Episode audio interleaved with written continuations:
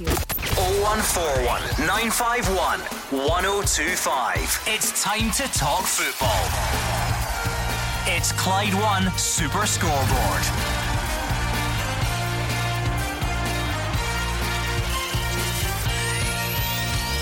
Good evening and welcome to Clyde One Super Scoreboard. Rangers v Celtic's been moved from Saturday to Sunday in a fixture reshuffle to avoid clashing with Prince Philip's funeral.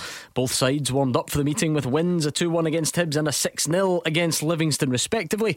Hearts wrap up the championship as the battle to avoid replacing them in the second tier heats up. I'm Gordon Duncan. Joining me tonight is Alex Rae and Hugh Keevins. Well, now we know the time and the place. It's all about the football at Ibrox on Sunday. John Kennedy says he wants Celtic to show they are still the best team in the country. The response to that remark from the Rangers fans has been understandably hostile. Now everyone can settle their differences man to man on the pitch on Showdown Sunday. Terrific goals from Celtic and Rangers at the weekend.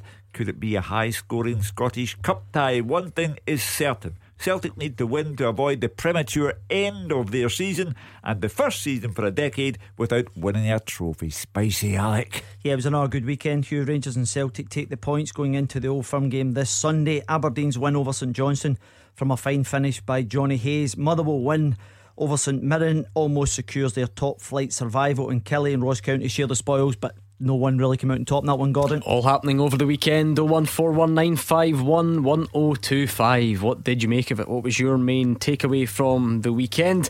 Uh, what about the week coming up? Rangers and Celtic fans both win. We all know that it's now on to that game next weekend. How are you set up? Who goes into that in form? What are your hopes? What are your concerns? What about the bits in between? Give us a call and let us know how you're feeling ahead of that one. Uh, plenty of talking points across the weekend. At the bottom, it's really tight, as Alex Rae says. That draw between Killie and Ross County, does that really clear much up? Brian Rice was happy with the performance, even though they lost. Hearts winning the championship, so there is a lot to get through. Make sure you pick up the phone 0141 951 1025. Let us know what is on your mind. If you'd rather tweet, please do that as well at Clyde SSB. It is a Monday night, you two, which means you've got big decisions to make. What was the standout? What was the result of the weekend? Well, I'm going all the way back to Friday night. Hearts 6, Alloa nil. Uh, Hearts the champions back in the, the Premiership where they, they really do belong, uh, given their fan base uh, and everything associated with the club. They haven't arrived to a fanfare of trumpets, not even from their own fans, but well done, the Hearts.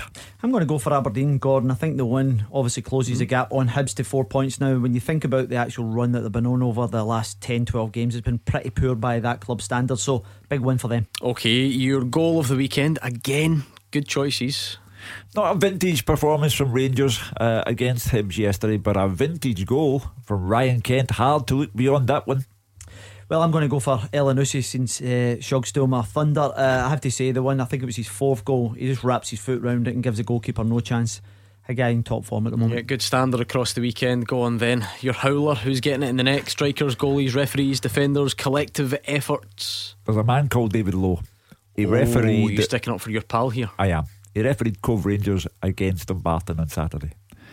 There was one fatal flaw with the Cove Rangers goal it didn't cross the line. This is a serious matter because it's not ideal when that happens, is it? Dumbarton are down there, second bottom, are fighting with Clyde to avoid the, the playoff place. Now, a draw, one point might make all the difference come the day of reckoning at the end of the season, but there was no point. There was nothing because they lost a goal that never was. Yeah, the only reason we can't get Jim Duffy on until the end of the week is because it's going to take him until then to, to calm down. I think because Alex, you've seen it, it, it, does not cross the line. It was a di- diabolical decision. And if you're a linesman looking along that line, Gordon, I know it was a little bit of a kind of stramash. It was a few shots on target but clearly didn't cross the line out. And if you're Jim Duffy, you're fuming. And, see, by the way, this yeah. is this is the point of this segment, Brian Rice. If you're listening, this is the point of it. We like to stick up for the wee teams. These might be the decisions that you've not heard of or you've not seen, but we care. We care about them all. Uh, what about your? What's your choice, Alex? Well, my howler's going to go to Hamilton's Ross Callachan. He mm. misses from about two yards. You know, he's got a goal uh, begging.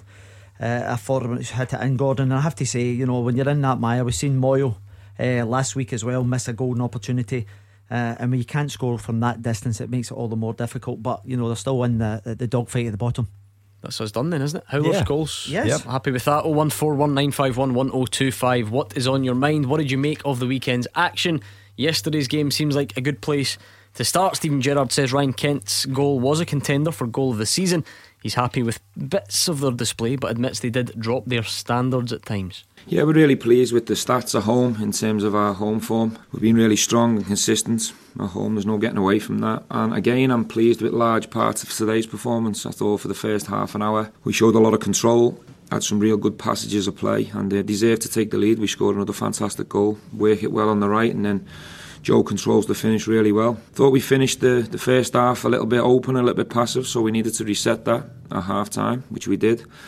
And then we said to the boys, you know, try and start the second half like you did the first half, and we've done that. And Ryan's obviously scored a world class goal. I think that's another contender for for goal of the year. And then at 2 0, we're, we're cruising, um, we're playing with style, we're looking good. Um, but we never finished the second half well enough either. Um, we become a little bit passive, a little bit complacent, and then we had a few complications at the end of the game. And against a good team like Hibs with good players, uh, you, you can allow them to get back in the game, and we did that. What did you make of that game yesterday? Who were the standouts for you? What about the form? Rangers fans going into this cup game with Celtic next weekend. Alex, what did you make of it?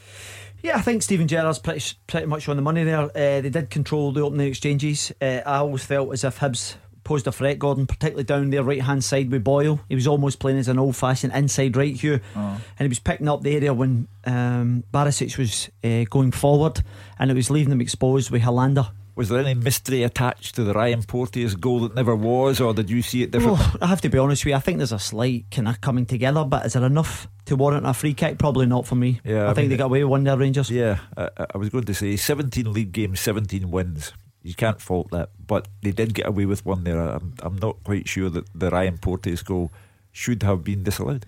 Uh, let's do both at once then, shall we? We've heard from Steven Gerrard. Let's hear from John Kennedy, and then I want to hear from from you. What about the weekend, and how does that set you up for next weekend? Because this is a big week in the football calendar, and we'll start the build up nice and early. John Kennedy says it was exactly the performance Celtic needed ahead of that game next week. He says they're getting back to top gear. It's good. Again, it's been building blocks for us in recent weeks and months um, in terms of building the confidence up, the level of performance. We know if we're on our A game, we can cause Rangers huge problems. So, again, it's a it's a good game to come out of in terms of scoring the goals and having that extra bit of confidence to go into next week and, and hopefully win that game. The players have to trust the process. You know, they have to trust what you're trying to do. And if everybody doesn't, then it becomes a bit disjointed. But the players have been absolutely terrific, you know, in terms of that. And then week by week, I think it's in the confidence getting higher and higher. They make more decisions that are better. And then when we get to the top end, it's being clinical and we've done that. So really pleasing, you know, in terms of the progress they've made uh, in the last six weeks. You know, from where they were, difficult period dealing with a manager leaving, coming out the season we've been in. Um, but I think slowly are now getting back to top gear um, and firing at the right time. 0141 951 1025. Fans of both of those clubs we've just heard of, how did you feel about the weekend? How does it set you up for this weekend coming? A big game, which was meant to be Saturday, um, is Sunday now, by the way. And just before we move on, I'll give you confirmation of that. I'm not sure there's a great debate to be had. I know some people won't agree with it, I know some people find it inconvenient. Ultimately, it's one of those decisions. I don't really think there's much much else to say that, that this is the way it's going to be. Seven of the fourth round ties have been moved to avoid a clash with Prince Philip's funeral on Saturday. So it was meant to be four o'clock on Sunday. As you no, four o'clock on Saturday. Sorry, Yes. it's now three o'clock on Sunday. Um, Stranraer Hibs is going to be played at twelve fifteen. Was meant to be played twelve fifteen on Saturday. That kicks off twenty four hours later. You can go onto our Twitter feed at Clyde SSB and see them all. We've now got Friday night games in the cup, so that's going to happen. Inverness trip to St Mirren Friday night at six. Motherwell hosting Greenock Morton on the Friday night. So, Hugh, like I say, I, I know people will have their own feelings as to Yeah. whether that's appropriate or not. It, it, it, is the way it is. Yeah. There's a, a, a funeral taking place. I do understand it's not a state funeral, but there's a funeral taking place. All we asked was that the SFA made a decision in tandem with the broadcasters, and they've done that. Hmm. So it's perfectly okay by me. And I feel sorry for you if you have arranged to take your wife out at three o'clock on Sunday, but that's not the SFA's department. Yeah, Alex, like I say, I with our football hat on, you can say, oh, some of these kick-off times are about eleven forty-five on on a Sunday morning or whatever, and you know, and the game being moved and Friday Yes. night cup games. You know, I get that from a purely football perspective. It, there was an air of inevitability about this, whether you Yeah. think it's right or not. Gordon, when the SFA put it out on Saturday, we were on were on air. Uh, I, I thought it was inevitable that the games would be changed. Some of them are not ideal, but you have to adjust with it. You know, there, there's teams playing four games a week at the moment, so they're adjusting. So we have to roll with the punches. Uh, right, William is a Celtic fan on the line. What did you make of the, the weekend, William? Does that set you up nicely for this cup game next weekend? Uh, yeah, it's a very good result at the weekend and it sets it up nicely for, for next week, which is quite an important game. Are you, Um, are you able to get into that with, with confidence at the moment, William? Because obviously it's been a tough season. That you know at a stage though where you're back feeling confident about that type of fixture. Um, well, I certainly wouldn't be overconfident. That's that's definite. I mean, it's still you know a poor season, extremely poor season. Good result at the weekend, absolutely. But again, you know, nice and easy. That's for me. Let's just take it easy and see how it goes. Yeah, I mean, like, Hugh, you can see both sides of, of that. Where it's a home game against Livingston, and the, the league is done, so you'd be uh-huh.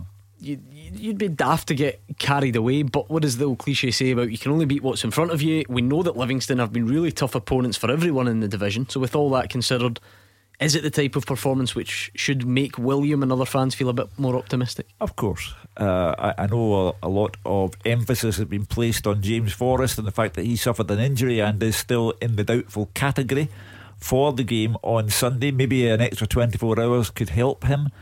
But for me, it's as important that uh, Mohamed Elyounoussi turns up in the kind of form that he was in uh, against Livingston. Uh, played very well, scoring goals, uh, setting up goals. So he'd be a big player for Celtic at Ibrox. But we get back to the, the fundamentals of the rivalry here. Celtic need to win the match at Ibrox in order to stop their season being cut at that point. There, there- you know, there- there are four league games after the cup tie, but I know one of them is against Rangers, but really Celtic season comes to an end if they do not beat Rangers on Sunday in the cup tie. There's the, the basics of the rivalry. I mean, Alex, there certainly was a a, kind of a swagger, if you like, a, you know, a ruthlessness about Yeah. Celtic that's not been there in, in recent times. Yeah, the, the shape suits him. Uh, I think James Forrest being back's a big boost, Gordon, because he, he offers so much more. He gives you that natural width and then comes in. He goes in behind. I was talking about that on Saturday as well, the importance of players running beyond. Uh, and he's a big threat. I think the the medical team at Parkhead will be really trying their best to get him fit. I think it was a hamstring injury leading from his lower back. So potentially, you know, depending how that is, he may well make it. Uh, in terms of their overall play, I thought Celtic were impressive. I thought they blew Livingston away. Uh, and as you said, I think most fans will go into this game from the both sides of the old firm this weekend thinking that they can get a result on the back of what they've seen recently. Uh, William, I know you had the bigger picture on your mind as well with the fact that, well, John Kennedy will take charge of this game, I'd imagine. How many more will he take charge of? Will there be any progress on the, the new manager? What's your take on that stuff? Well, my, what my take on it is that you know um, the, the the guy that they're they're looking at at the moment um, in, in England, Eddie Howe. What I don't understand is that why is it taking so long? So he's either interested in the po- in the post or he isn't interested. Now, what I'm thinking of last year, and I know Hugh brought this up many times. Last year, we dilly dallied regarding the goalkeeper situation, and at the end up, we then rushed out and bought somebody that was a, a panic buy. Now, is it going to be the same again that Mr. Howe then decides, no, I don't really want the job? And then we're running about trying to find another manager. I mean, personally for me, um, as a manager, um, what I'd be saying is, there's the date that we want you to make your mind up. Either you come to Celtic or you don't come. And then when we then Celtic and the supporters will then know exactly where we stand, and it, may, it then gives the new chief executive and the owner a chance to go and look at somebody else. And I would like to think that they have got somebody else in mind that they're not putting all their eggs into the one basket. And I just wondered, Alec and Hugh, what you thought of that. For as long as there is no definitive word on Eddie Howe, William, the whole situation is open to speculation. People that I respect tell me that oh, it's still ongoing, it's still a live matter. However, I don't think that Eddie Howe is big enough to be keeping Celtic waiting under these circumstances. I looked at the Crystal Palace result, 4 1 defeat at the weekend, and you think, is he waiting for Crystal Palace? Uh, I, I looked at Burnley Newcastle and I thought, well, Newcastle won that game, but had they lost it, is he waiting for Newcastle?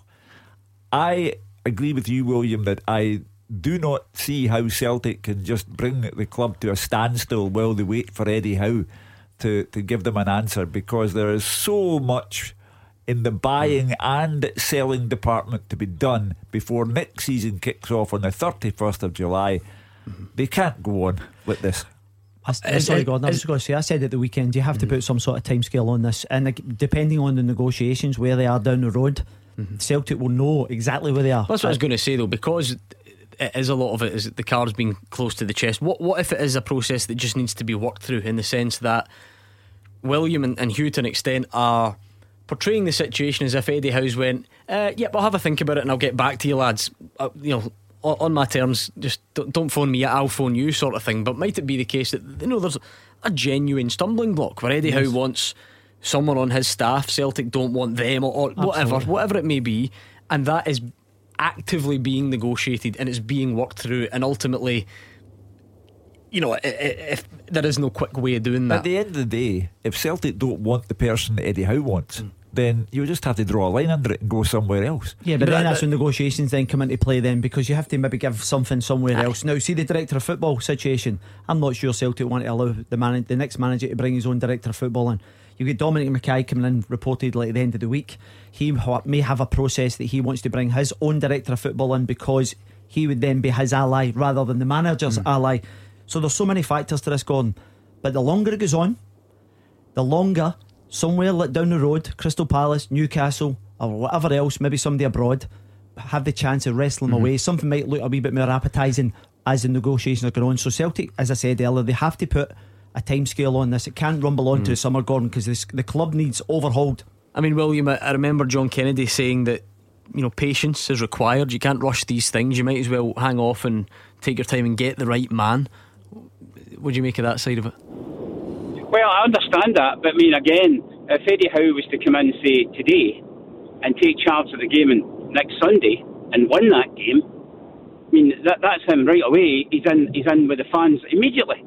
Do you know what I mean? I mean, I, I don't understand. I mean, surely if you want to be, be successful and come to a club as big as Celtic and, and take the chance to take your first game to be an old firm game, I mean, I just, I just think, like, I think Hugh's right. I think he's waiting for something else.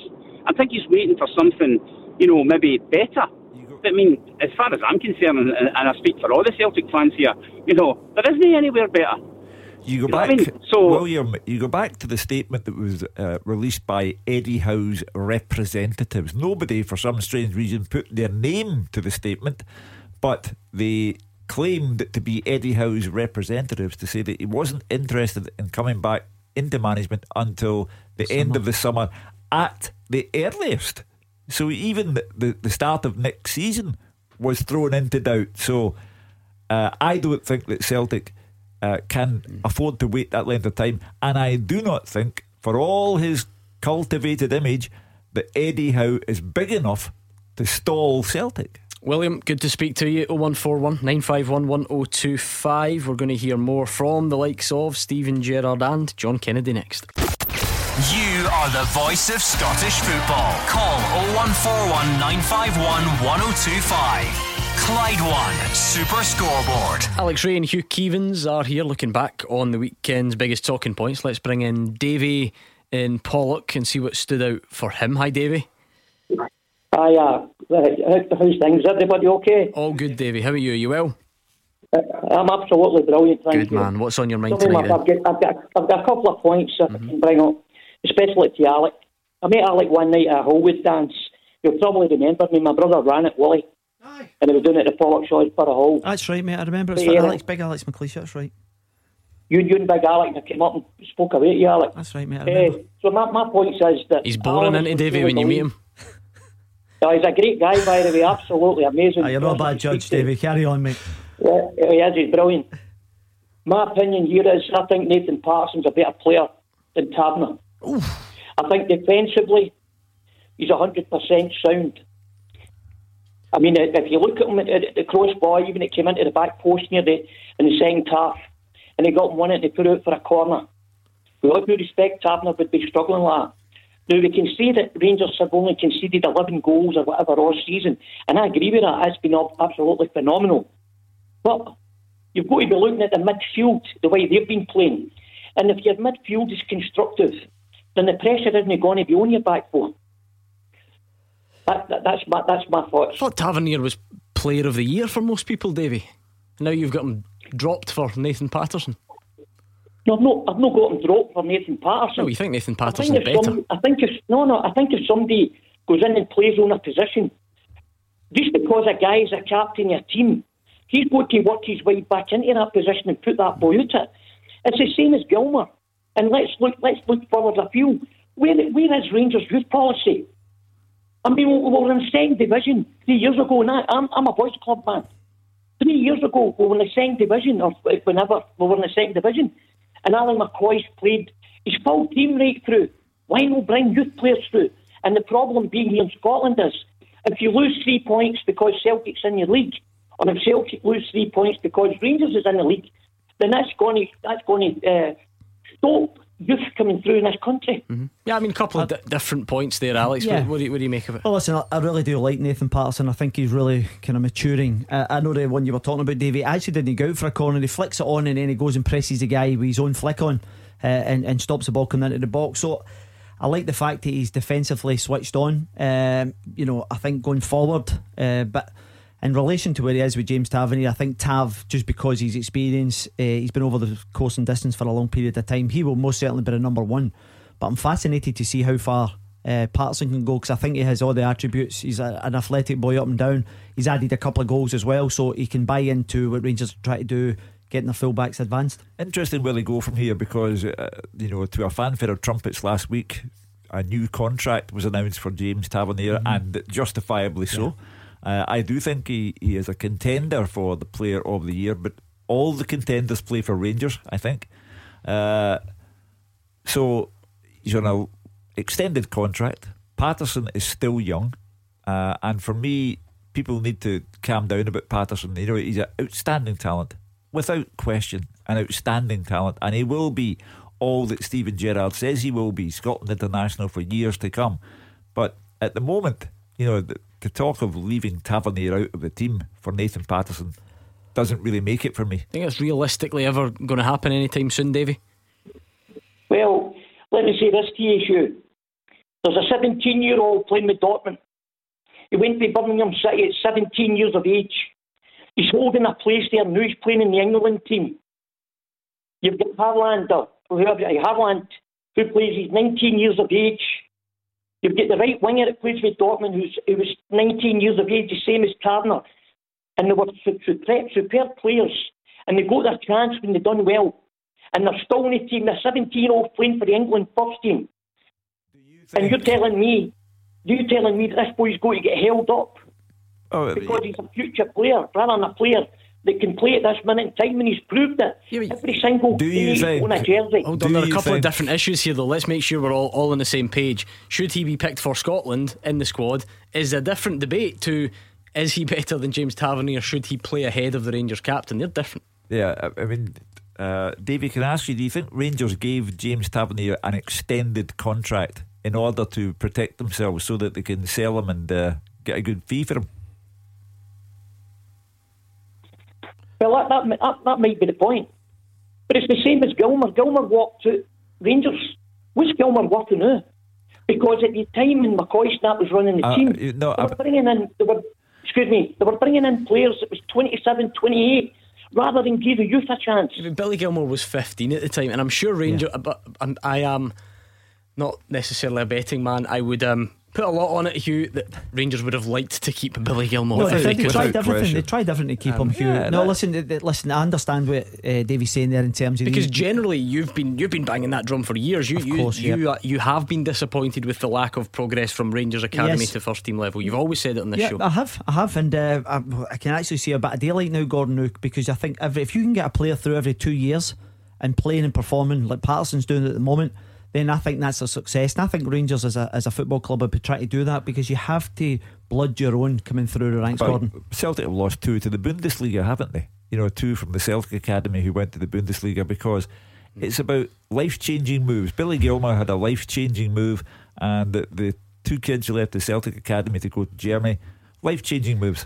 I mean, Nathan Patterson getting a lot of praise. Under I yeah. was just under the impression that all you Rangers fans thought Tavernier was the player of the year, and now he's now he's out the team. I, I'd love to be surprised on this show. That's oh. fine. That's what we're here for. Thank I you. I done a poll, with Gordon. with four Rangers players, and Tavernier was one percent. It's twenty nine percent, and Goldson was thirty percent. So that's neck and neck between the two. Well, funnily enough, though, uh, Steven Gerrard says James Tavernier, Davey won't like this, could face Celtic next weekend, but they won't take any risks. He was also fascinated by the battle between Nathan Patterson and Josh Doig from Hibs and thinks that they can both go right mm. to the top. James, again's had a good couple of days since we last spoke.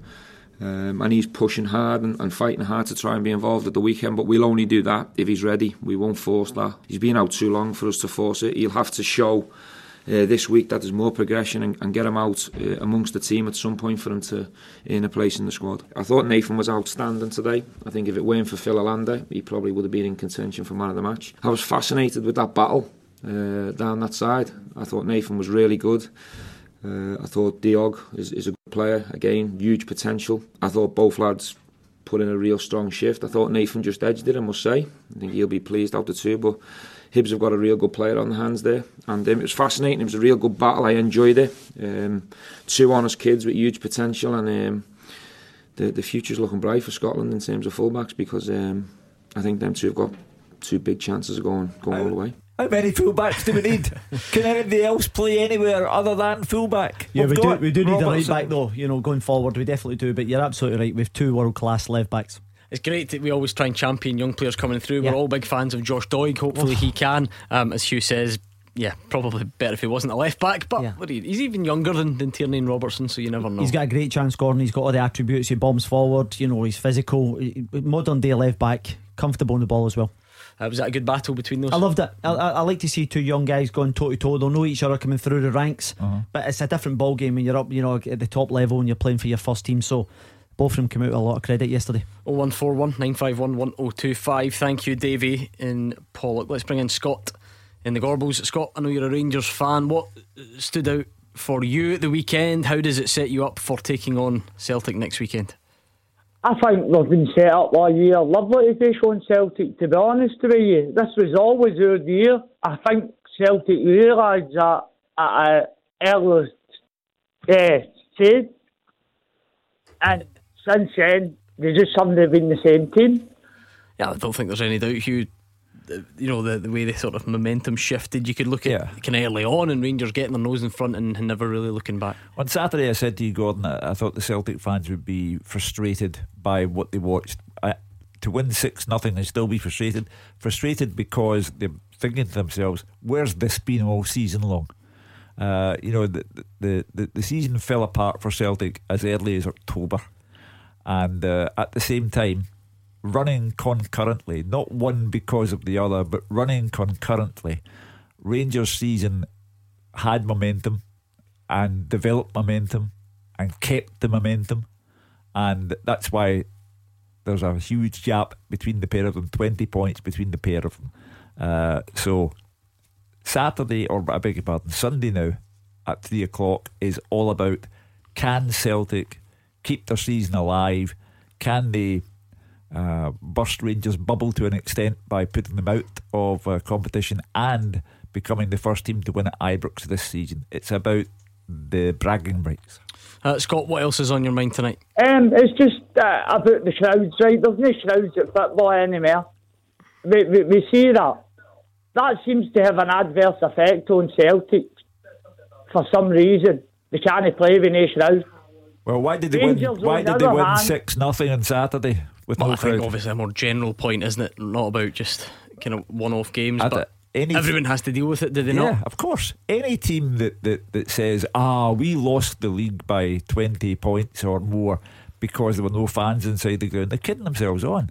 Uh, you know, as you say. Well, I mean, to be fair, I think Scott's a Rangers fan. I, I know, but anybody who brings the crowd argument into it, leagues will be won because the team at the top was the best, whether there were people at the games or not. And that applies to all four divisions.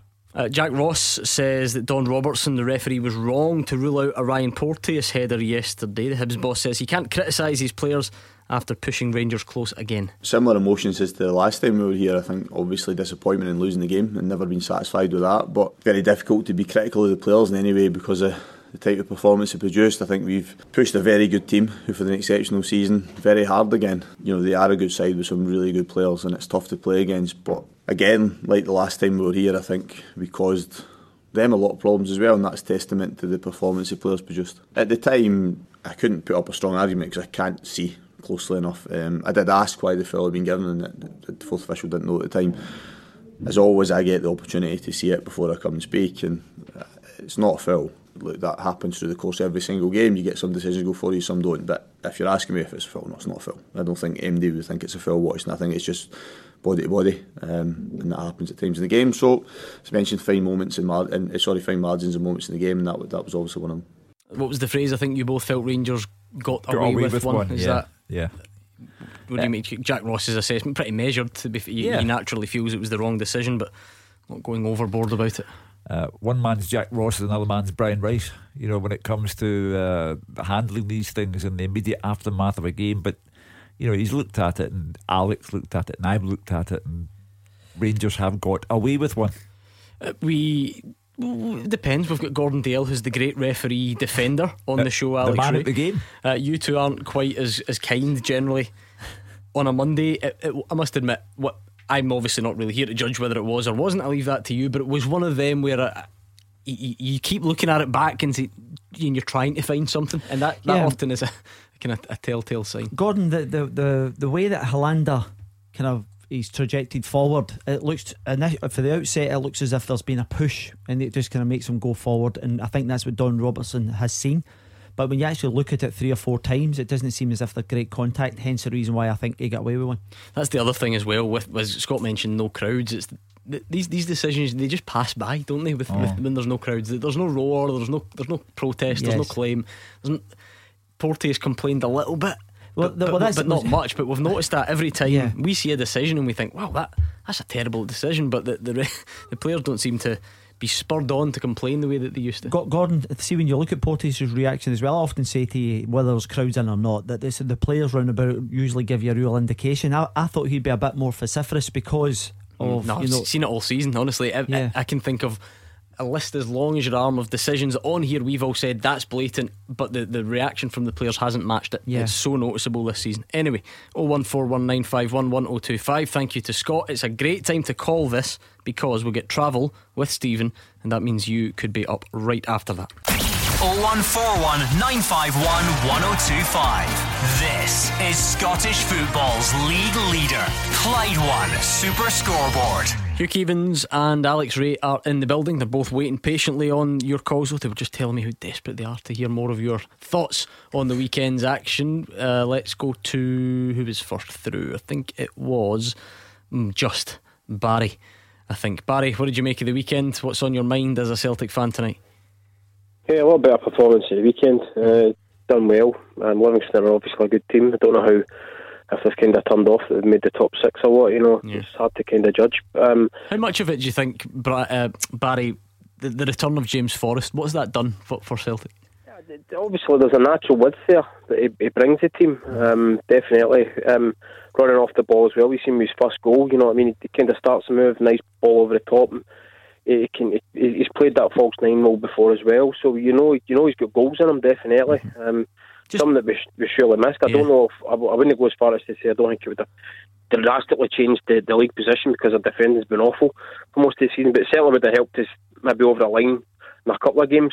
You know, yeah. made it a wee bit more competitive. Just where we've got you, Barry, I'll just be, so that it fits well at this portion of the show. I'll play what John Kennedy said about the update because he was, you know, he was off injured, but John Kennedy's hoping he won't be out for too long. Yeah, there always is, always is. I thought in terms of performance-wise, we've we've proven a point last time, but now it's about result next week. As clear as that, you know, and that's what we've slowly, you know, especially today.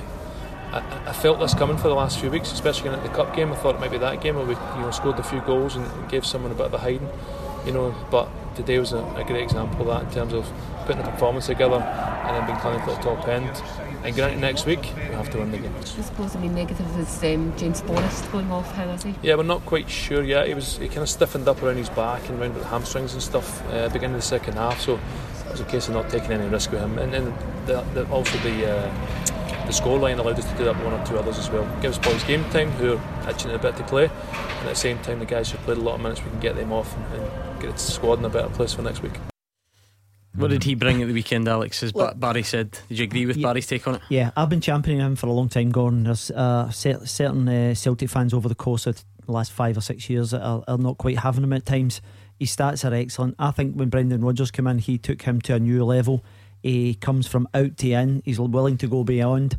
I think the big concern for John Kennedy, as I said earlier on, Gordon, would be that hamstring injury because, you know, he's just coming back. There looks to me as if there was a freshness about him, even though he's not at top top of the game fitness wise. But I still feel as if he could contribute a lot, and uh, it just allows the two guys just to sit in Brown and McGregor to allow him play, get the fullbacks going forward. So I think that four two three one really suits him. Again, if he doesn't make it the weekend, I would expect Christie to come in and just remain uh, the same shape. Does he make it for the weekend, Hugh? Has he got enough time to play himself into the Euros squad? There are a few big questions surrounding James Forrest. Well, first of all, we'll take Sunday. He has an extra 24 hours to get over this injury. It, it, it could be, it may not be, but it could be crucial. Uh, he, like Scott Brown, will be remembered as an outstanding Celtic player with trophies all over the house. Uh, you know, but his time will come when people will reflect on his career. At the moment, I think it's slightly unfair to say it's all about whether James Forrest plays at Ibrox on Sunday or not. Because, as I say, for me, Elyounoussi has been a massive disappointment all season long because he's scored a lot of goals. Hugh. I know, but he's a terrific player who's been anonymous more than he has been high visibility. I think. Is he really anywhere near the top of the the list of culpable players, though? When you look No, at the me. return, Alex. Now, well, Barry has said on the line that, of course, it's a defence uh, who must shoulder an awful lot of blame. But I think, in terms of the cup tie on Sunday, if James Forrest makes it, good news for John Kennedy. If Elyounoussi can replicate the performance he gave at the weekend, more good news for John Kennedy. But Barry knows the back four and the goalkeeper will have to be uh, on top form. Barry makes good points, though, Alex. Of course, you can't say it's all about James Forrest, but ultimately, if he doesn't make it on Sunday, Celtic probably won't play that shape.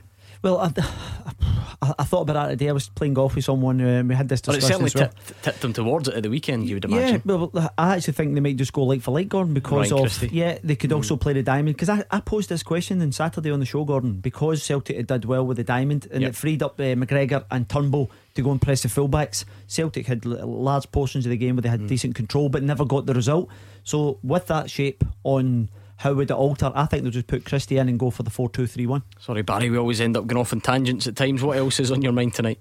Um, it's just it's basically um, Frank McAvenny made a point in one of the newspapers today about um, if Eddie Howe if he's holding on to his cards and waiting on a, a Newcastle or a, a Crystal Palace, he should say no. I mean, uh, this is what this is what bugs me about Celtic. We we are all kind of guessing.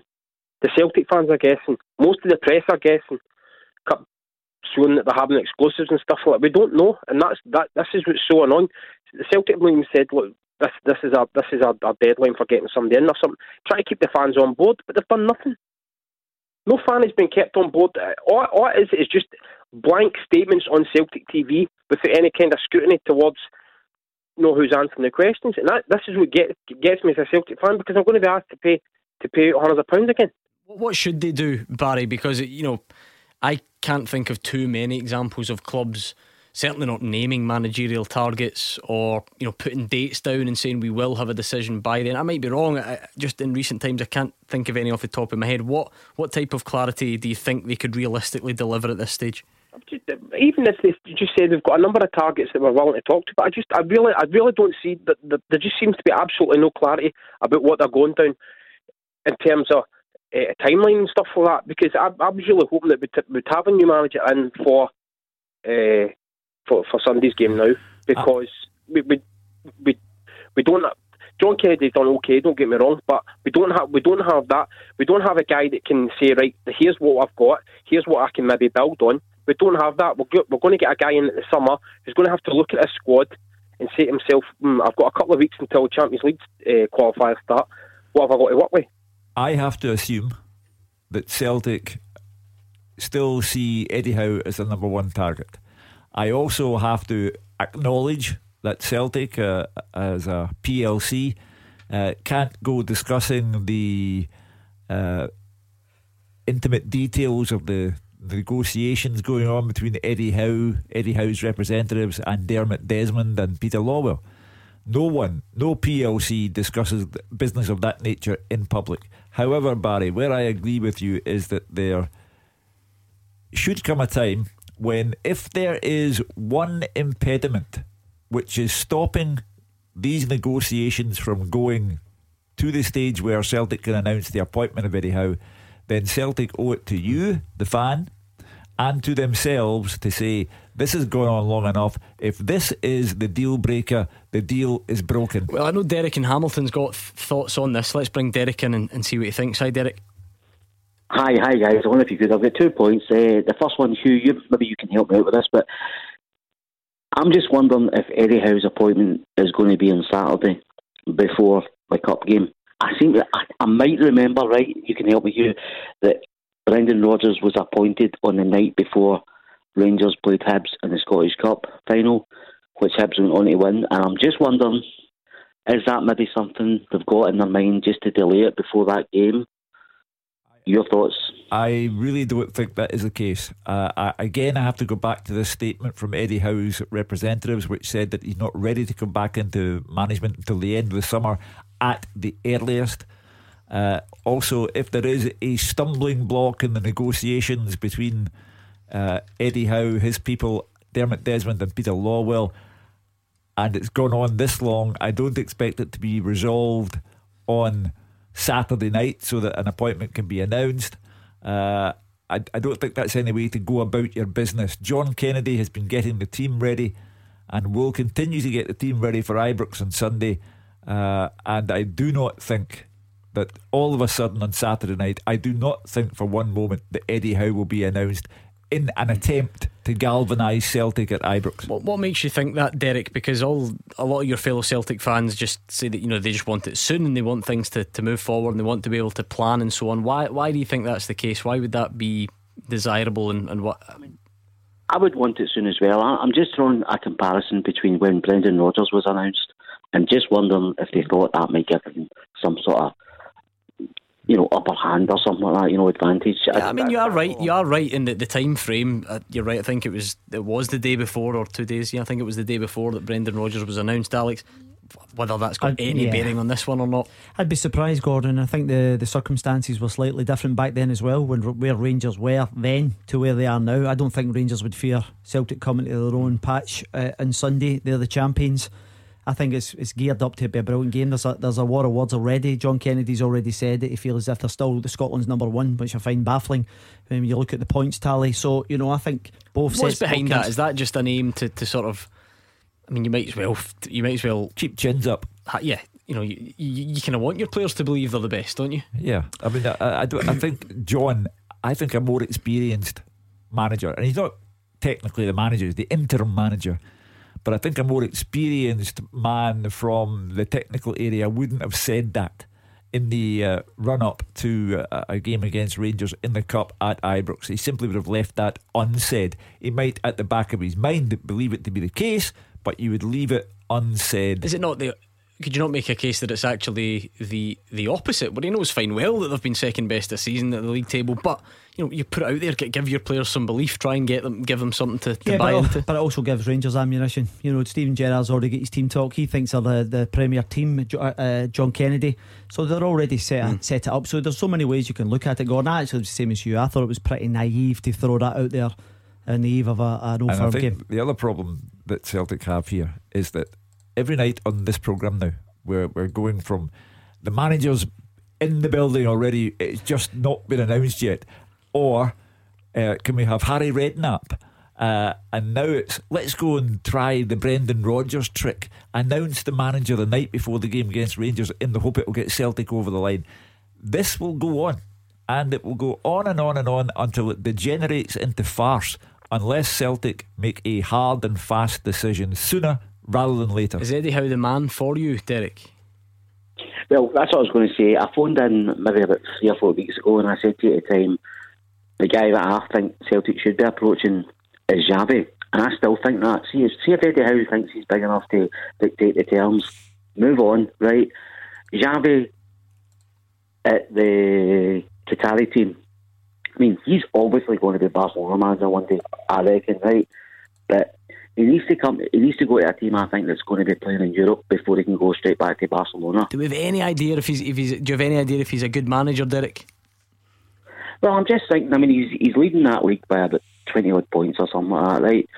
I know it's not the highest league in the world by any man, any manner of means, but I'm just thinking a guy like that.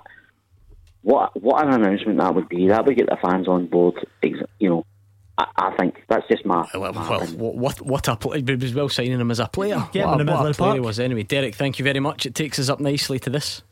Beat the Pundit with the Scottish Sun. For the best football news and opinion online, thescottishsun.co.uk slash football. Come on then, Monday nights beat the pundit. Always a clean slate, a new week, a fresh chance to embarrass these pundits and win yourself a signed ball. 0141 951 1025. Your chance to beat the pundit is next, but you need to pick up that phone before 7 o'clock. Tackle the headlines. 0141 951 1025. Clyde One Super Scoreboard. Hugh Keevins and Alex Rae are here looking back on the weekend's big talking points. Rangers getting over the line, beating Hibs by 2 to 1 yesterday. It was not bad, it was a fairly um, decent performance. Goal from Kevin Nisbet. Jack Ross felt they were denied another goal. Celtic winning convincingly at the weekend. James Forrest back. Eddie Howe still not yet confirmed as Celtic manager. Just some of the talking points you missed between 6 and 7. If you want to elaborate on them or you want to change the tune completely, pick up the phone either way 0141 951 1025 and we'll get to you next. Beat the Pundit with the Scottish Sun. For the best football news and opinion online, the thescottishsun.co.uk slash football. Let's bring in Andrew, who's in Renfrew. He's going to take on either Hugh or Alex tonight. You feeling confident, Andrew? Aye, as long as it's Alex, I. Fair He's too smart.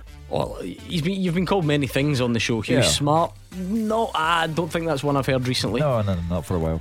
I wonder though if you've had your eye taken off the ball, you were you were just you were just loving life. You've been out walking in the sunshine with the grandkids Yeah. today. I mean, that doesn't strike me as the type of man who's got his game face on and has been studying the, the weekend's action. We're getting close to the end of a long, hard season. Uh, uh, uh, I, I may be dropping off the pace here. Well, we'll wait and we'll find out. Heads it will be Hugh Keevins, and tails it will be Alex Rae, and uh, Andrew will get his wish. The thing is, Andrew's actually a Rangers fan, Alex. It's usually, you know, rival fans would come on and, and put a wee slide tackle in on you early, leave, what let them know you're That's there. okay, I've got my shin pads on, um, don't worry. We'll see how it goes. Oh, you're going to need them. It's tails. It's Alex against Andrew. So I'll give Alex some Clyde two in his lug, and that way he can't hear what you're saying, Andrew. 30 seconds going on this clock. You are up against Alex. And as I say every night, but I say it because I mean it, if you don't know it, pass quickly and we move on to the next one, okay? Ideal, no Right, worries. let's go. 30 seconds starting now.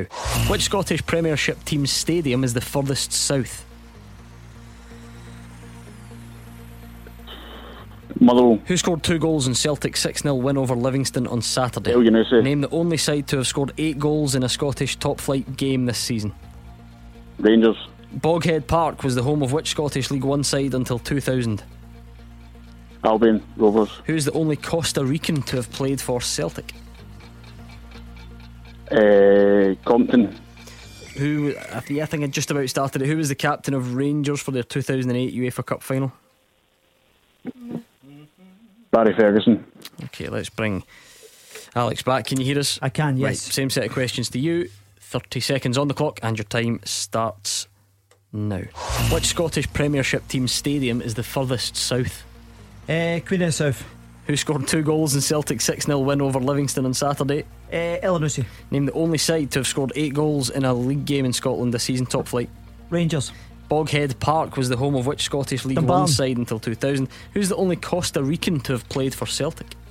Pass. Who was the captain of Rangers for their 2008 UEFA Cup final? Uh, Steven Davis. Which Scottish League Two side are nicknamed the Warriors? League Two. Alloa. Okay, let's. You're all over the place with your divisions there. I've, we've got some. I've got some issues to raise with you, Andrew. How do you think that went? Uh, I would say it was close. Yeah, I think we'll Twos go, were crap. I think we'll get back to this, Alex, um, because on the first question, Queen of the South are not in the top flight, obviously, Oh, as you well know. aye. And uh, I think we'll get back to a similar I theme. think Scottish, yeah. Kilmarnock. Would you have got that, Hugh? You're not a driver. Do you care? Do you care what's the furthest south? Does anybody care? That's a, maybe a better question. Uh, is there a train there? Yes, I believe there is. It was Kilmarnock. None of you got it. Who got two goals for Celtic on Saturday? Elyounoussi, one each. The only top flight side to have scored eight goals in a league game is Rangers, two all. Boghead Park, Dumbarton. Alex goes three, two in front. The only Costa Rican to play for Celtic. Is? Mm, He's from Honduras. It's Gamboa. Remember him? Cristian Gamboa. That's a tricky one. The captain of Rangers for the 2008 UEFA Cup final was Barry Ferguson. Andrew got it, which Oh. means he pulls level Fergie, Fergie. which means you need this one. Um, and I think you know where this is going because Alloa are not in Scottish League Two and they're called the Wasps anyway. The Yes. Warriors, Stenhouse, Muir. So on to the tiebreaker we go. I like this, right? Um, Andrew, here is the deal on the tiebreaker. I read the question. I will get Alex to write his answer down, and I'll then invite you to give me your attempt. Okay? Uh, okay, Right. no. Don't, don't hang around on this one, you two. the question is this. How dramatic is that? Oh, It's new, isn't it? You like Oh, it? good. Uh, how many times have Rangers taken part in a Scottish Cup final? Alex Rae, write your answer down, please, and show me it quickly because I don't want you figuring out. How many times have Rangers taken part in a Scottish Cup final? Andrew, what would you go for? Uh, 22. Okay, even I can handle this arithmetic. Andrew's gone 22, Alex has gone 53. the answer is 52. Alex Rae is only one out. Outstanding. You might be hopeless at knowing nicknames and where Andrew. stadiums are, but he was close there. Andrew It's a good Hardlines.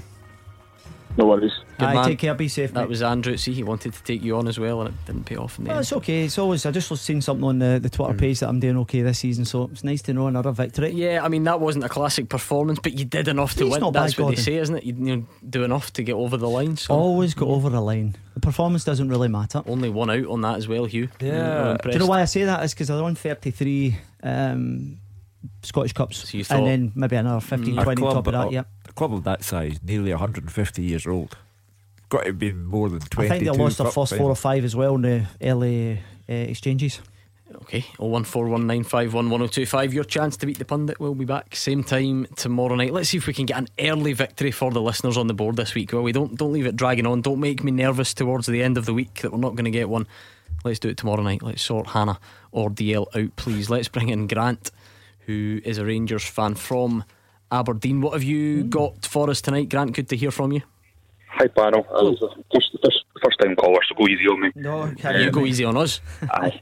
And uh, it was just it was a conversation I had with my, my Rangers supporters pals last night. We were just comparing how far we think Patterson is behind Tav, and also a bit like what Scotland do with Tierney and Robertson. We were saying that Tav is a box to box midfielder sitting in front of Patterson. Um, as I say, I think that would just bring riot in the league. But I think going into next season, I think if obviously Tav's defensive kind of um, figures over the over the season has always been in for, for criticism. I would say probably if, if Tav had maybe two or three kind of poor games, I think Patterson would certainly be. I don't think many Rangers fans would be upset if Tav got dropped. Has he had Um, poor games this season, though, Grant? That would be No, the no. stumbling block. Um, no, and I think I think just in terms of his um, physicality and that, the whole, he's just, he's just a much a much more improved improved player. But Patterson is certainly, I think if, if as I say, with with, with Tav being out injured, certainly it's um, when it comes to Patterson um, stepping in. I don't think many Rangers fans would be upset about that. I think it's a great position, uh, Grant, for Rangers to find themselves in. They've obviously got one of their own coming through the ranks. It's important because it gives you a, pathway for for the other guys in there to say, right, okay, we have to perform at level that Patterson's doing. In terms of what you said there, and to play uh, Tavernier one forward and let Patterson play at the back, I don't quite see that. I don't think Tavernier has the craft of a Hagi or an Aribo where he can drop the shoulder and things. I think he needs his space to roam into from deep, from deeper, and then he obviously arrives late into the box. We kind Uh, of we do this though, right? When you see when you're trying to squeeze two fullbacks in, every time Scotland comes up, we mention it. Tierney, Robertson. Are there any examples of that ever really working effectively? I know G- Gareth Bale, right, started as a, a fullback, Yeah, didn't he? back, yeah. and they moved him up the pitch What, what are the others? I'm not saying there aren't any. I'm just I want no, to know. to be honest with you, Gordon, it doesn't it doesn't happen that often. But I was only trying to and say is that, why? Because these guys tend to Yeah, like to see the full pitch in front of them. Absolutely, uh, they Gordon they time their run to perfection. They get there at the, the appropriate time. Uh, I think the the way that Rangers play, they they are a lot more skilled on the ball than guys going back There, ha- there has to be a remedy because Tavernier does have the extended contract. Patterson, as Steven Gerrard has said, uh, can't have his momentum broken, his development hindered. So, if both can't play, how do you get around it then? Well, is it not a case of Patterson learns from Tavernier and plays when given the opportunity? Is it not the case, though, that on the other hand, Steven Gerrard and many Rangers supporters are campaigning for Patterson to be in the Scotland squad now? So yeah, but they're, they're, they, they what are do you do? well, They are separate issues. You you could well you could still you could in theory still you could be Rain, you could be Scotland's best right back, but Rangers' second best right back. I mean that, that can happen. But- That's but happened a million Patterson- times over the years. Patterson will require game time. He, he won't sit there indefinitely while Tavernier plays week in, week out. And it's going to be a, a, a fascinating one next season, Grant. Yeah, as I say, I, I, I agree with I agree with the guys. As I say, I was my, my last night. I think if, if Patterson can just get his final ball sorted, I don't think there's any, I don't think there's any player in the Scottish league that um, has got a, a wand of a right foot like Tav has had this this season. Um, I'd say that's probably one part that Patterson, if he could just get that final ball, um, then as I say, we've as I say, a bit like Scotland, two the probably two of the best left backs in the world. Um, having unfortunately they're both in the same the same position. How do they? How do those two compare stylistically for you, Alex? Uh, uh, Are are there similarities with Who- who- Patterson and uh, Tavernier. Yeah, yeah, absolutely, Gordon. I think and, uh, what, and what are the differences as well? Then, Well, I, I agree with him. Uh, I think uh, Patterson still has to sort out his final ball. I think in, there has been times where he has picked out people, but I think James Tavernier, well, it's about 13 or 14 assists this season. It's, it's remarkable for the right back area. His dead ball is another aspect to his game that, you know, I don't quite see with young Patterson yet. But in terms of, I think he still has a good bit to go to get to James Tavernier, but all the ingredients are there. You know, you look at him, he's got athleticism to get up and down that flank. You know, he scored a couple of goals, and that's something he will add to. But, see, when you're playing with Tavernier, Hugh, and you're watching him day in, day out, you're learning all the while. But how do you get around the game time issue? Well, because he's 19, he's the most talked about young player in the country, uh, and You're not the first player, Hugh. You're not the first player to have to wait bide his time. Uh, you know, I know, I know, I know you're saying about his development and things, but uh, you're not going to just throw him in for the sake of the team's uh, detriment. no, I don't think it would be to their detriment. To be fair, but it would be if he's not as good as as Tavernier or not as ready or not as polished. But I cannot see someone of his ability uh, and the, the kind of uh, respect that Steven Gerrard has for him, etc., etc. I cannot see that player being content to be the guy who waits for Tavernier to get either suspended or injured before he gets Well, you said it yourself, though. Surely he's going to need to be. They- They've both signed new deals. So, what is it you think that's going to happen to this? No, I, I think that Patterson, putting myself in Patterson's shoes, he will want plenty of games for Rangers. And on the face of it, with Tavernier not only being an outstanding footballer, but the captain, where's he going to get all these games? He could potentially play him at home games at Ibrox, where you would imagine, especially when the fans come back in, you have that momentum with the, the fans behind you, and it may well be a case that they give him game time at Ibrox. and they'll hope to be Champions League this season. Is it a case of using the squad a bit more on, on you know days before or after you know coming back from Yeah, Champions possibly League European Gordon. You have to, sometimes you have to mix it up, and uh, Steven Gerrard's done that time after time. You know, we, we talk about how's he going to get game time. If you look back the, throughout the course of this season, Rangers were changing five and six players per game, Mm-hmm. so players were getting match time, a freshness which allowed them to get a good run. And actually, the, going back a little bit, the only reason that Tavernier didn't really change is because at the start people always said that they didn't have a ready-made replacement. Nathan Patterson was was, was kind of young. You know, it was easy to take out whatever Edmondson, course, um, yeah. Or Edmondson, uh, Balogun out and put Helander in, or vice versa. Sure. Easy to take out Aribo and put Yeah. Hagi in, or whatever it may be. Uh, anything else for us tonight, Grant? Um, I, it, was, it was just another point. It's, get, it's nothing to do with Rangers, and I was a Rangers fan. I don't, I don't really like speaking about their details. I don't like speaking about Scott Brown, but I think that I think with, with knowing a lot of Don fans up here, I think if I was a as a Rangers fan sitting before a, a Scottish Cup final or a League Cup final against Aberdeen. You know, Scott Brown is in their their dressing room firing them up. I, I certainly don't think it will do them any any harm. And I know people are saying um, he hasn't got the legs, but as I say, I, I wouldn't have to big man of the match against Rangers. But as I say, I thought he did a good shift, and I think that as a as a as a signing for Aberdeen, um, who's, who's just going to play in that coaching role as well. As I say, I think it's uh, the, the, the experience is priceless. They've, they, they've had three goals in 12 games, Aberdeen. They need Bigger- somebody to shake them up. Yeah, bigger problems. And than Scott Brown will just be the very chap. Yeah, I mean Grant's keeping an eye on his hometown team as well. There, Alex. It's going to be fascinating to see how that plays out. We're kind of over the news almost. You know, at the Stephen start, Glass. people are going, "How can you can't imagine Scott Brown in an Aberdeen strip?" And now it's going to, you know, it's going to be interesting to see how it plays out. I mean, Scott Brown does he? did- Imagine you know a Celtic Aberdeen Cup final or something, or and yes, I know Celtic need to get past Rangers first. Bear with me, I'm just being purely hypothetical. We've got a few more twists and turns, a few I- a few nice nice little stories to come between now and the end of the I season remember on that front. I remember Charlie Nicholas and uh, in an Aberdeen jersey, penalty shootout in the Scottish Cup final, and Charlie knew he was going back to Celtic at the start of the following season. Got to the penalty shootout. Charlie scored for Aberdeen because you, the professional instincts just kick in. I think there's a bigger issue for Aberdeen. It'll be interesting to see how Stephen Glass implements his ideas, Gordon. You've got a, a rookie assistant manager as well. Four wins in his last 16. What's it, three in the last 12 goals. So, you know, they, they have to get going again. That was a decent result, though, wasn't it? You Very always- much so. We were probably got to the stage that, despite the league table, I'd say the vast majority of people probably fancied St Johnstone at, at the weekend. Uh, did you tip Aberdeen? I, t- did you? I tipped right, okay. Aberdeen at the weekend. And my the reason, the reason That's being why I said majority. I didn't say yes. everyone. No, but you're right. You won't be surprised to know I tipped St Yeah, John's. Shock. I just felt as if you know they need to they need to get a win, Gordon. They had to try and close the gap on uh, Hibs as well. Uh, they're still in the with a fighting chance of trying to claw back third place. Uh, right, Grant, that was good to hear from you for the first Yeah. time. Was it? That was painless enough. Surely you'll do it again, will you not? Yeah, no, as I I've been I've been wanting to do it for a while, but it was just to chat last night with the boys. I thought, all right, I've got a good point that I can put to the panel. Quite right. It's good to have you. Make sure you do do it again. That was Grant in Aberdeen 0141 951 1025 on the phones. At Clyde SSB on Twitter. I'm going to get a good question for you. You're going to need a little bit of football knowledge, geography. How's that going to tie in? I'll give you the question and more calls next. Taking your calls on Scottish football.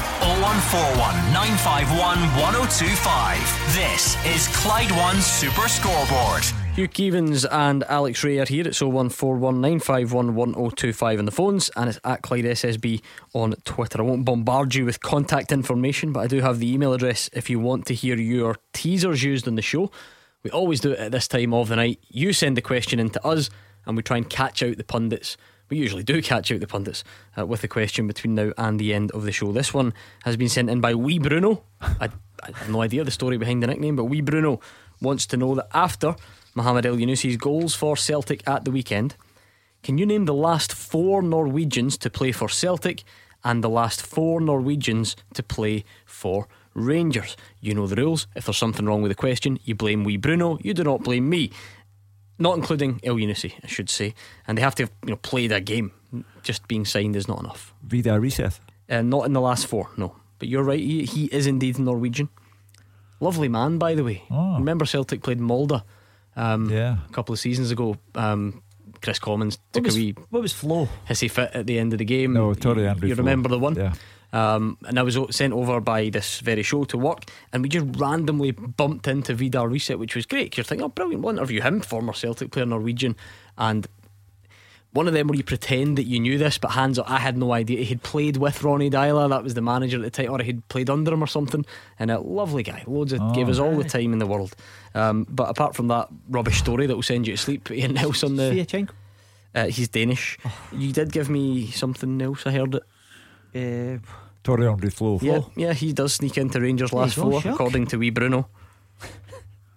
so you've got Tore André Flo anymore. It doesn't include Elyounoussi, obviously, but you know anyone else? Berg, rec- recently?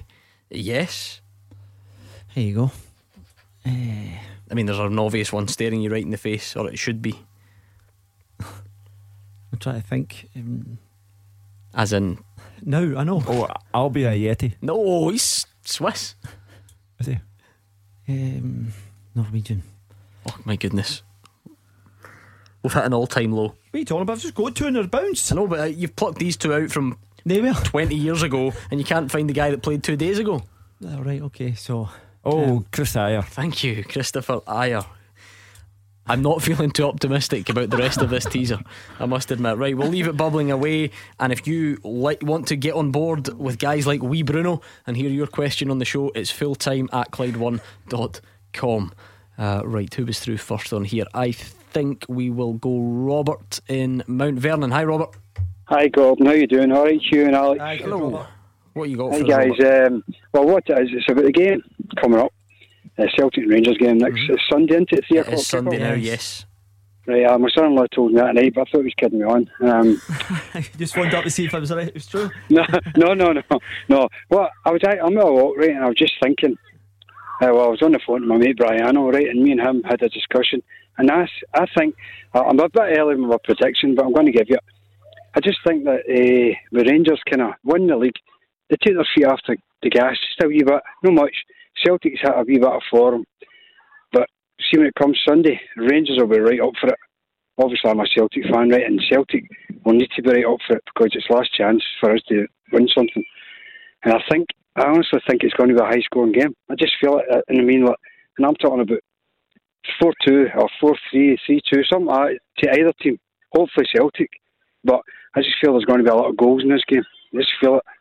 Oh, I'm interested in what you said about you know last chance, Robert. D- does does the Scottish Cup provide an opportunity to change the complexion of Celtic's season? Now, obviously, you wanted the league; that was the priority, and it's gone, and nothing will bring that back. But uh, how, how important ultimately does the Scottish Cup become? That's I guess that's what I'm asking. Well, I think, well, for the, just for the Celtic fans to give us an incredible lift to, to beat Rangers, because let's be honest, ho- I know somebody will say, oh, wait a minute, it's a man beat Rangers, but the winner of that game on Sunday should be winning the Cup. I know that doesn't guarantee it, but you would fancy either who wins it. Um, and it's just for Celtic, as it's been a disastrous season, so it's just a wee bit of Could I, could joy I- at the end of the season, sort of thing. But Could I just counsel you, Robert, when you said that uh, if Celtic win, you know, that would be that.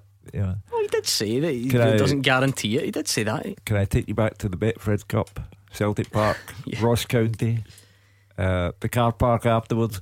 So it's a bit early for that kind of stuff. It's very, very simple. Celtic are going there needing to get a result. First time in five Old Firm derbies that they would be getting a, a, a winning result. That's what they're after.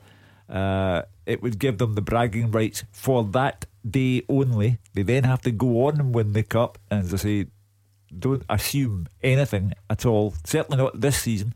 And for Rangers, it's equally simple. They want to again beat Celtic, uh, go after the, the League and Cup double, and they can't assume anything either because, as Robert said, they did go out to St Mirren, uh, and winning cups is not Steven Gerrard's speciality. I, th- I think for, for Celtic in particular, Gordon, um, the Celtic fans have had a, a shocker this year. The team performances have been so poor.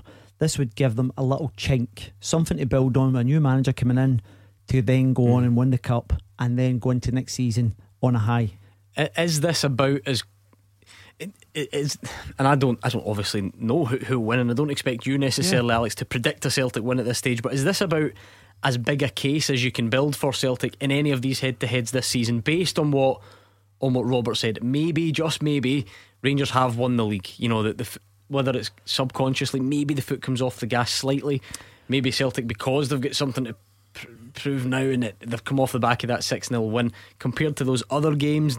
D- d- do you know what I mean? Is that Is there any any mitigating difference? Beth- I, I don't think so, Gordon. I think both teams go into this now. Rangers form as well. They, they, they churn out results. You know, they're not playing in uh, the sparkling stuff they were before uh, they secured the title. But what? Then this is a big but. Rangers have 17 games at home in the league, Gordon. 17 wins. Was it 14 9, 50 goals, Hugh, and about what, three or four? Three, I think it's three or four at home they've conceded. It's a remarkable uh, form. So Rangers will be thinking to themselves, we don't want to kind of lose this to our biggest rivals. And we- I've spoken about time after time. When you go into the old firm, if you can't get motivated for this, then you can't get motivated for anything.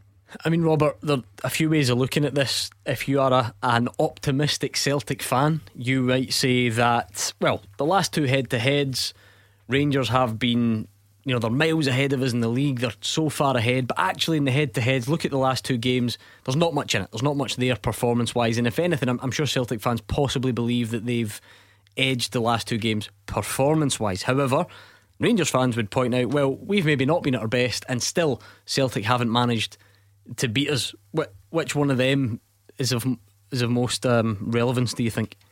Well, the, the first one at Celtic, uh, the last two games, the, the, the second of January, um, Celtic played well in the first 60 minutes. Uh, the last game at Celtic Park, everybody knows watching the game, Celtic should have won the game. But I'm not just, I'm a Celtic fan, obviously, but Rangers, uh, to me, Rangers had won the league, and they just take, there's just a wee bit of mentality. They, just, they know they've done it. So maybe that, but maybe that's because they never played well, but I thought Celtic were really deserved. They should have won the game, but they didn't. But Celtic can beat Rangers. We we can beat Rangers no problem as much as they can beat us. That can happen a one-off game. So. I think one of the factors, Robert, in the last game as well, Rangers had that European game in the Thursday night, so you know Celtic had the time to kind of recover and things, and then obviously there was all the racist element as well. So going into that Celtic game, Rangers weren't in particularly good form in terms of uh, match sharpness. Uh, thank you to Robert in Mount Vernon. Let's bring in Scott and East Kilbride. Hi, Scott. Hi guys, how's doing? Um, Alec, this is uh, one for yourself, really. Just looking at the game on Sunday already, looking at the my starting eleven. And obviously, with Jack been out, you've got the you've got Davis and Kamara in there. I think he'll bring Aribo into the middle three.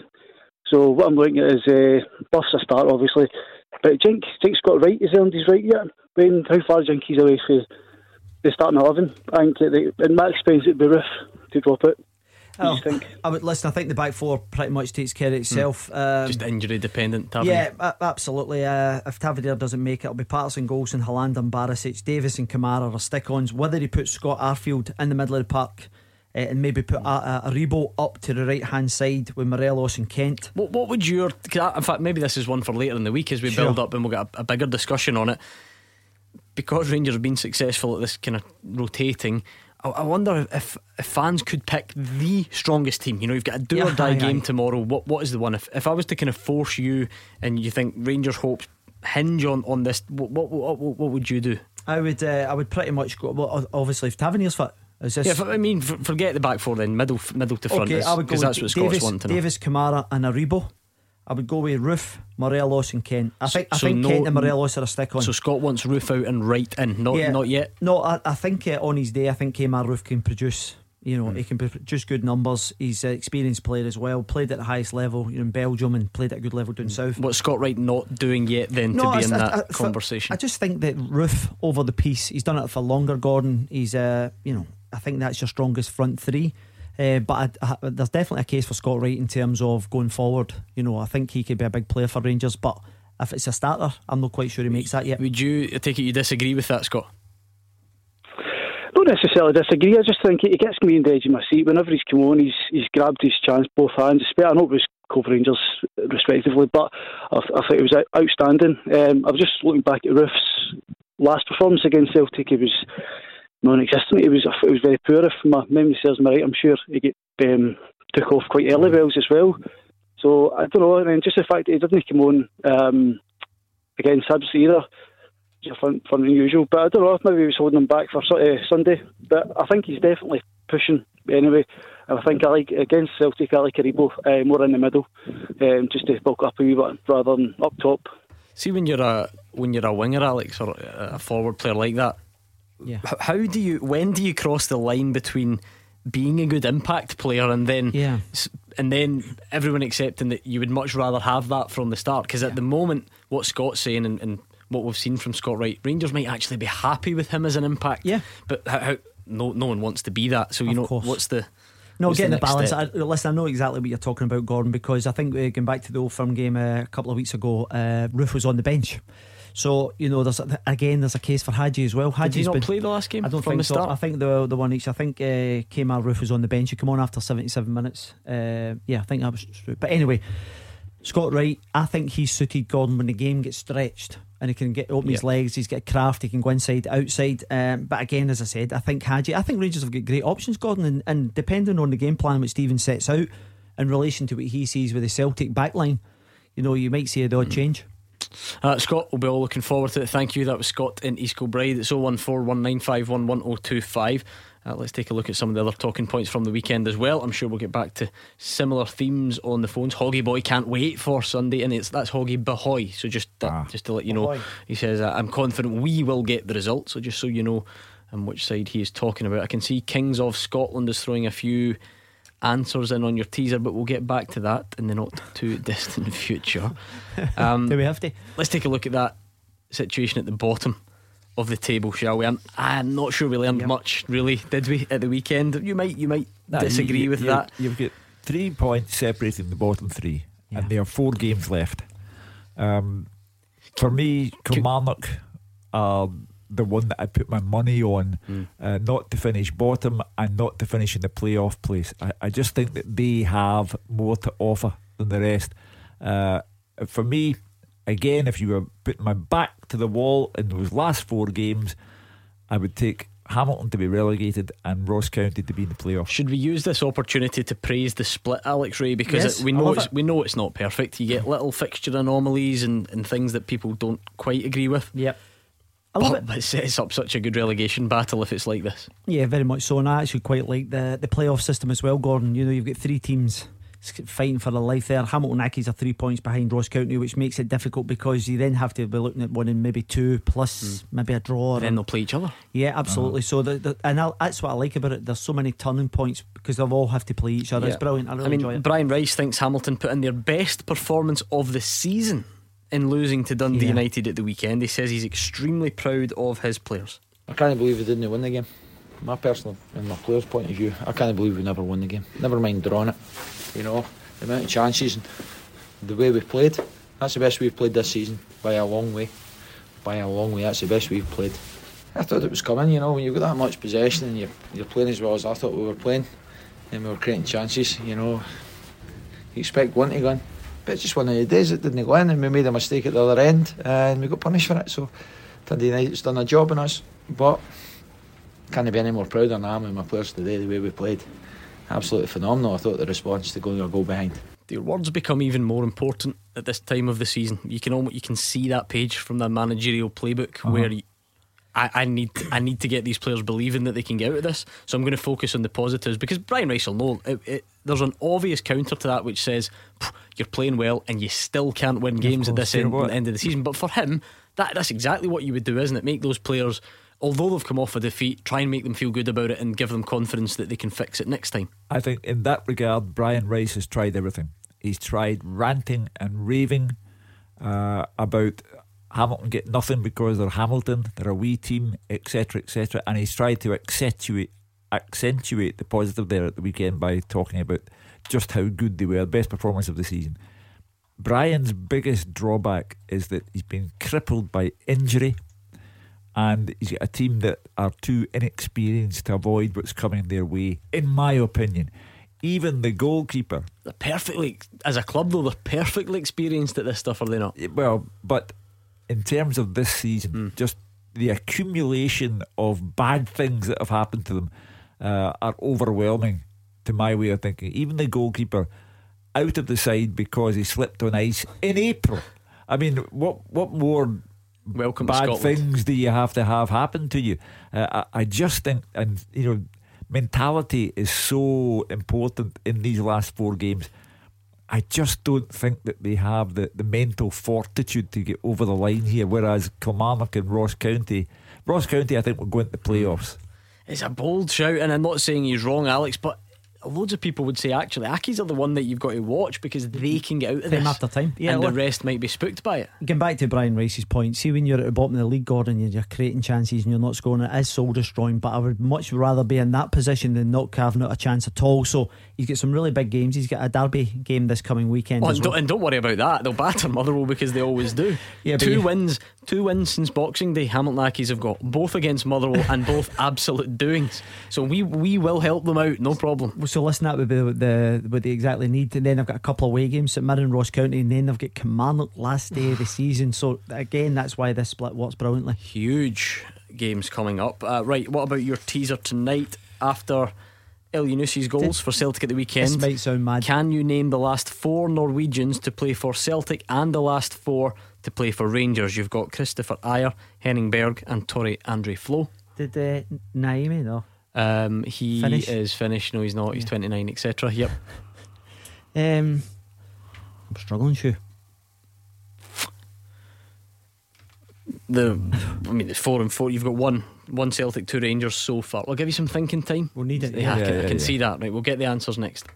Number one for football in Glasgow and the West. 0141 951 1025. Clyde One Super Scoreboard. Into the final part of tonight's Clyde One Super Scoreboard. Hugh Keevins and Alex Rae are here, and they are hopeless, quite frankly, at this teaser sent in by wee Bruno tonight. He wants to know, apart from Mohamed Elyounoussi after his goals at the weekend, can you name the last four Norwegians to play for Celtic and the last four to play for Rangers? You've got Kristoffer Ajer.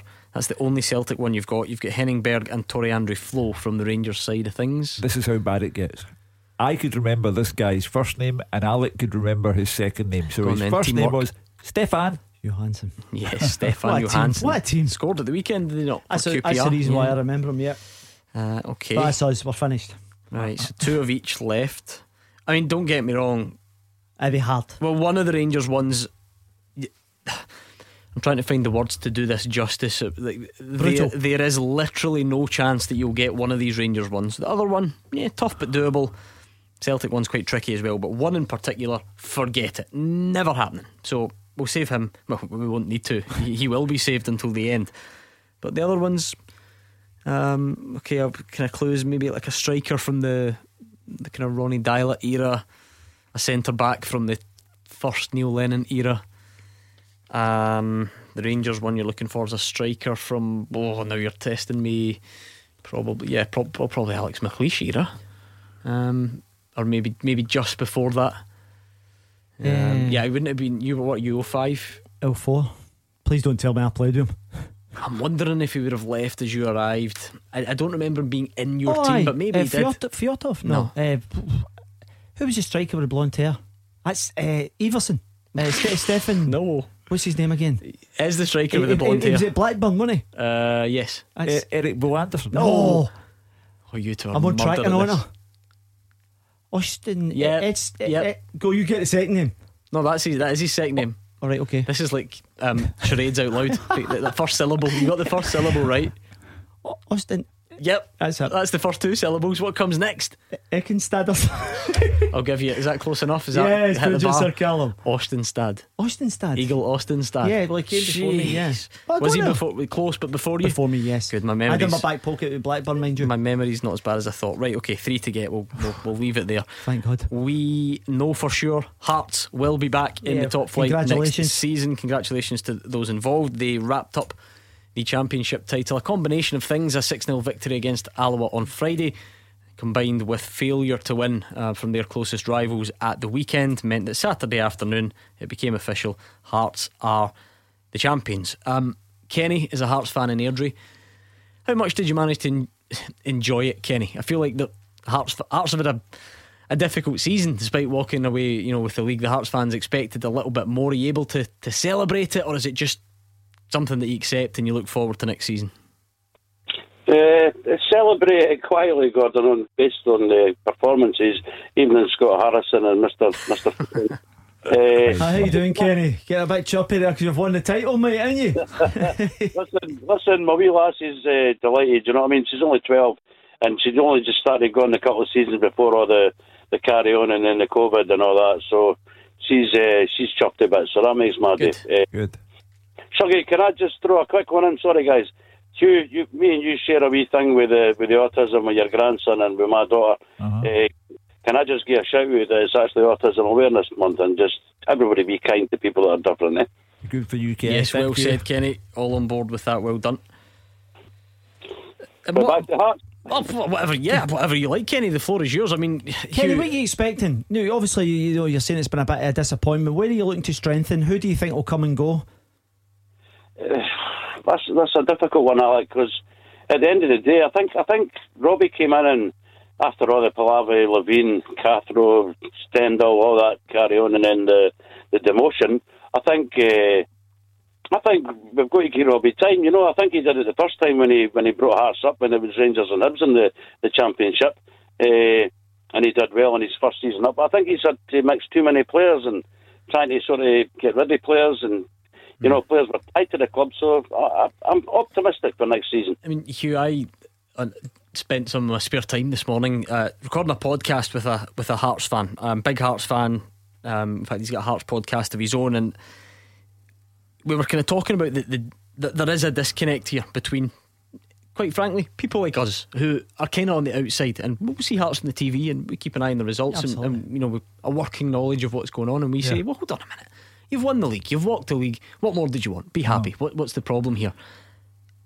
But so many Hearts fans aren't happy about it, and, and aren't aren't happy about the performances, and aren't happy about various things that it's all the number of them that are unhappy is, is too large to be ignored. For Correct, us to keep yeah. brushing it away and saying, ah, come on, it was all about winning the league. It's clearly about more than that if so many are are Not feeling happy, yeah. a bit frustrated about this and a, a kind of lukewarm celebration. Kenny saying, yeah, you know, celebrate it quietly. Kenny will know of Gary Mackay, who was the, the biggest jambo I ever came across in journalism, uh, on and off the park. Gary was a ferocious Hearts player and a wonderful, inspirational Hearts player. And uh, he spoke over the weekend about the need for the club and the fans, players and fans, to be reconciled because at the moment, uh, that's not the case. I've rarely known a team to win the title, be the champions, and for there to be so much misery surrounding that club. It's quite astonishing.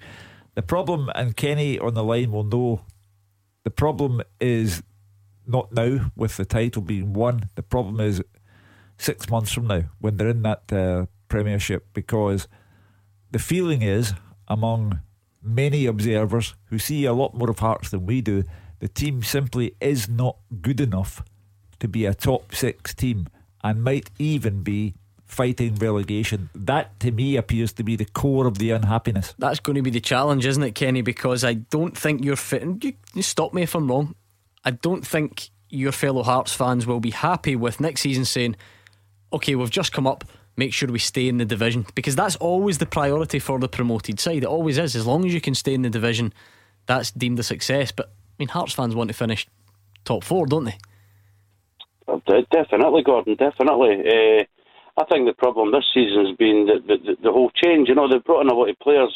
And there's Roberts loaned to Motherwell and scoring every week and hope his injury gets better. But uh, I think where the Hearts fans have lost it is it was a better season, you know, with Levein and and and then the Stendel carry on and Levein then moving upstairs and McPhee still there. I think I think that created a lot of bad blood. You know, I mean, the last game I was at was the the Hearts Airdrie uh, Scottish Cup tie, the five 0 win, but there was there was hostility there, even with a, five 0 win. You know, the Hearts fans weren't happy with what was going on in the background. I mean, but the, then, the Hearts then, fans weren't happy when they, they were second in the league, mm. Kenny. You know, they're a tough crowd to but, please. Yeah, but the, to, to, be fair, then you know, to, to Robbie Neilson, to Lee McCulloch, because fans will. Fans have got that emotional connection there for, years, and they'll feel that this has been maybe you know kind of long decline. And but but Robbie Neilson brought in to get them back up, so you can maybe see why his his back would be up a little bit and saying, look, up, we, we, you know, yes, it's not been perfect. Yes, Brora was an absolute disaster. Um, but you know, he he'll feel the number one object, objective has been has been yeah, achieved. I obviously. thought I thought his reaction after the six 0 win was poor. Uh, was a charmless reaction. Uh, given that it was the, the best result for a long while, where he said that would ram it down the throats of the critics and so on. I mean, there has to be a bit more joy attached to a 6 0 win 24 hours later, followed by winning the title. I would never criticise the Hearts fans on this matter because the foundation of Hearts have put so much money into that club. I appreciate that Ann Budge was the catalyst and she put £2 million in and will always be remembered for doing that. But these Hearts fans are putting in fortunes. And if they think the team is deficient, they're perfectly entitled to say so. Yeah, but uh, uh, from the manager's point of view, you're absolutely right, Gordon. In terms of you know uh, the objective being done at the director of football and also uh, Ann Budge, I think they've got his back. I think they'll allow him to rebuild in the summer. Mhm. Uh, you've heavily invested in that coaching core. Take him away for Dundee United, so I think he'll get most certainly get the summer to try and make put his stamp on this because he inherited a lot of these guys as well, Gordon. So, and as, as Kenny says, he's done it before. Give the guy a bit of time and a wee bit of backing. You never know. Kenny, thank you very much. A pleasure as always. 01419511025. You probably best writing that number down for tomorrow um, because I think we're a bit short on time. Alex Rae's watching the game on at the moment down south. West Brom are 3 0 up in Southampton. Southampton got a penalty. Alex was just telling us that when I- he was a veteran on his last legs. I don't think he played. God, a I looked. young James, or you thought you came up against I a thought I young did, James Ward Prowse, and you yeah. said he was magnificent, and he's just missed a penalty. Yeah, no, I know. Well, He's- saved he's by the- Magnificent save by the goalie. Yeah, you have to say it. But um, I think I've got one of these questions. Oh, all right. I could, uh, the the centre half from uh, Lenny's was the boy I don't, R- Tom Rogic. Uh, no, Rogn- Rosny. Ro- Ronya, yep. Ronya, well, Yep, uh, okay. Thomas. Ronya. Thomas Rogne, okay, two to get. Uh, anything else from the weekend? What have we missed? Um, well, we think we said Killie. Ross County was kind of game of the day, but we didn't really get anywhere with it in no, terms of. I loved it, Gordon. What what are words beforehand? Two pals uh, know each other well, and they were kind of having a wee pop at each other. But some good goals in that game as well. I thought there were some really good Other goals. thing to arise: Dundee United could be on the verge of losing the manager. You know, Doncaster Rovers apparently want Mhm. Micky Mellon, uh, and I think that'd be a blow to Dundee United because al- although they haven't been scintillating, uh, he did well. They- They're the promoted club. He's kept them in a respectable position, uh, and I think maybe I don't know for family reasons he might want to go back to England, but uh, Dundee United must be worried about having to start all over again, look for another manager if he decides to go. Are Motherwell safe? Did that result Without do it doubt. at the weekend? Without doubt. Yes, without doubt. Yeah, you'll be happy with that. Was it nine points of a difference so far? got, Isn't got it? to be even higher than that. No, no, but listen, I think uh, when you listen to Graham Alexander, he said as well when the remit when he came in was to Yeah, get of away for that yeah, yeah, given the way it's been. Yeah. Um, I mean, Jim Goodwin felt they should have won the game.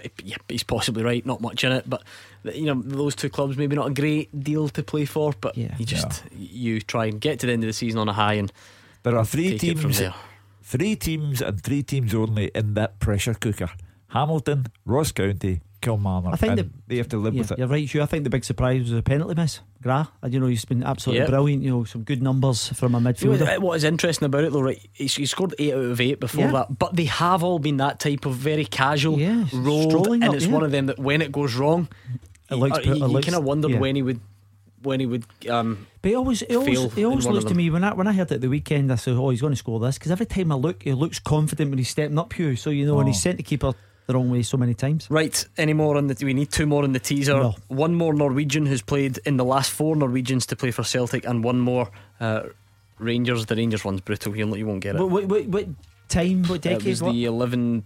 But I think they made these appearances the 11-12 season a couple of times. You honestly forget it. I'll just Right, give you his name. Thomas Kind Bendiksen. Leave it out. Yeah, I thought Right, that. You've made that up. Right, come on then. Who's the, the Celtic one? Funnily enough, I kind of we triple barrel name if that's such a thing. I don't think Was it is. but- part of the Brendan? I know Ron, era? Ronny Deila, and I think he eh? played against Celtic in Europe as well. Did he score against Celtic not long after he left? Something like that. I think he had a wee sort of Oh, he- ponytail, top knot He did, type thing, much he- like you yeah, back in the sixties. He, he went back to did he go back to uh, Copenhagen or, or something like that? That's the guy in it. I mean, that- it's the name I'm looking for rather than he's his, got a wee dodgy Barnett. can't get it from that initials, clue. Initials. J I B. Inga. Bergson. to a murder. You're just shouting words that sound vaguely Norwegian. Jo Inge Berget. Ah. Oh, Berget. Right, back tomorrow at Brilliant. six, and Callum Gallagher's up next.